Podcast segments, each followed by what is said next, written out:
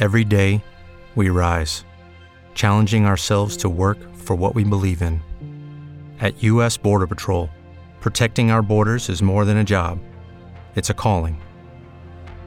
Agents answer the call, working together to keep our country and communities safe. If you are ready for a new mission, join U.S. Border Patrol and go beyond. Learn more at cbp.gov/careers. Ansa Voice Daily, l'approfondimento di oggi.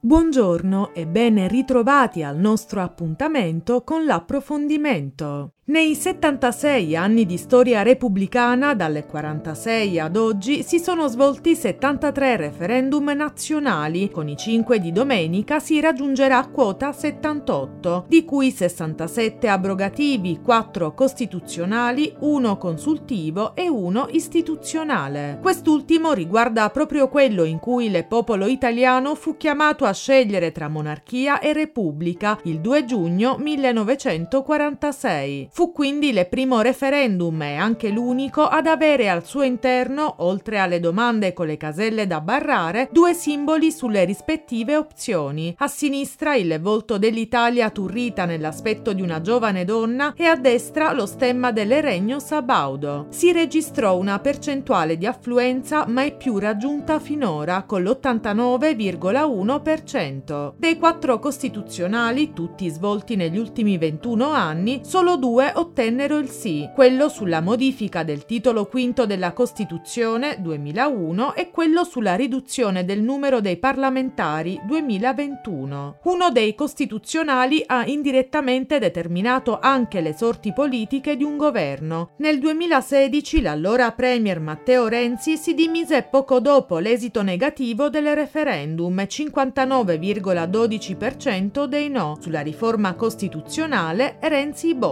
L'unico consultivo si svolse nel 1989, ebbe un esito positivo e riguardò il conferimento di un mandato costituente al Parlamento europeo. Decine sono stati invece i referendum abrogativi, in questo caso per essere validi l'affluenza deve essere almeno del 50% più uno degli aventi diritto, alcuni dei quali hanno segnato spartiacque epocali per il nostro paese. L'affluenza media di voto per i quesiti di questa tipologia è del 50 42%. Il primo abrogativo fu quello sul divorzio nel 1974, nel quale votò l'87,7% come numero e la seconda percentuale di affluenza di sempre dei 37,6 milioni di elettori. I contrari all'abolizione del divorzio vinsero con il 59% dei voti, mentre i favorevoli furono il 41%. Altri temi cruciali riguardarono i referendum del 1980 71. Furono in tutto 5, con quorum raggiunto e affluenza al 79,4%, ma nessun quesito passò. In particolare la maggioranza dei votanti fu contro l'abolizione dell'ergastolo 77,4%, contro nuove norme che concedessero il possesso di armi 85,9% e sull'aborto, sia contro la proposta del Partito Radicale 88,4% che contro quella del Movimento per la vita 68%. Entrambe chiedevano l'abrogazione di alcune norme della legge 194 sull'aborto, ma in senso opposto. La prima per renderne più libero il ricorso, la seconda per restringerne la liceità. Tra i referendum abrogativi che non hanno raggiunto il quorum, quelli che ottennero la percentuale più bassa si tennero nel 2009, dove l'affluenza si fermò tra il 23 e il 24%. I quesiti erano tre e riguardavano l'assegnazione del premio di maggioranza maggioranza alla lista più votata, anziché alla coalizione per la Camera, l'assegnazione del premio di maggioranza alla lista più votata, anziché alla coalizione per il Senato, l'impossibilità per una stessa persona di candidarsi in più circoscrizioni. Per ogni singolo quesito ogni scheda ha un colore diverso dalle altre, dal rosa al giallo passando per l'arancione o il verde, definito dalla Direzione per i servizi elettorali del Ministero dell'Interno. Secondo la legge, per votare vanno utilizzate utilizzate le matite copiative. Anche se ci fosse un tentativo di rimuoverne il tratto, questo resterebbe visibile a occhio nudo. Inoltre non si trasferiscono sul retro del foglio su cui si scrive. Le stesse venivano utilizzate in passato anche per firmare documenti ufficiali.